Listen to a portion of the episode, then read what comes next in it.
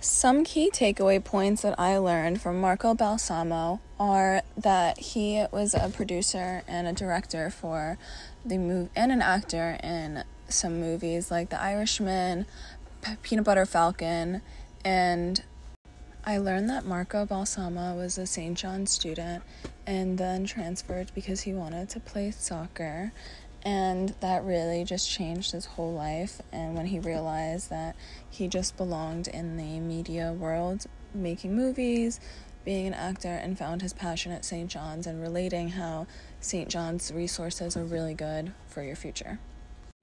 Um, I also learned that period pieces are very hard to make in this time just because there is no diversity and not every single person is represented.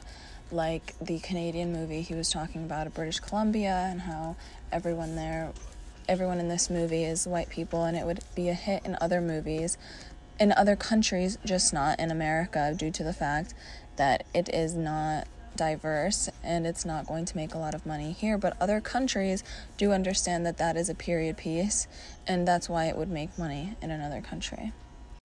He also said it was harder for a woman to make it in this industry, so he gives advice on being overly friendly and being able to do many things, not just being good at one thing, like just being good at writing or producing. You have to be you have to have many abilities and be able to work with what they give you and try your hardest and it'll get you very far because you've been trying and you're nice and you have to put yourself out there and have the ability to do other things other than the one thing that you're good at like acting like directing like producing.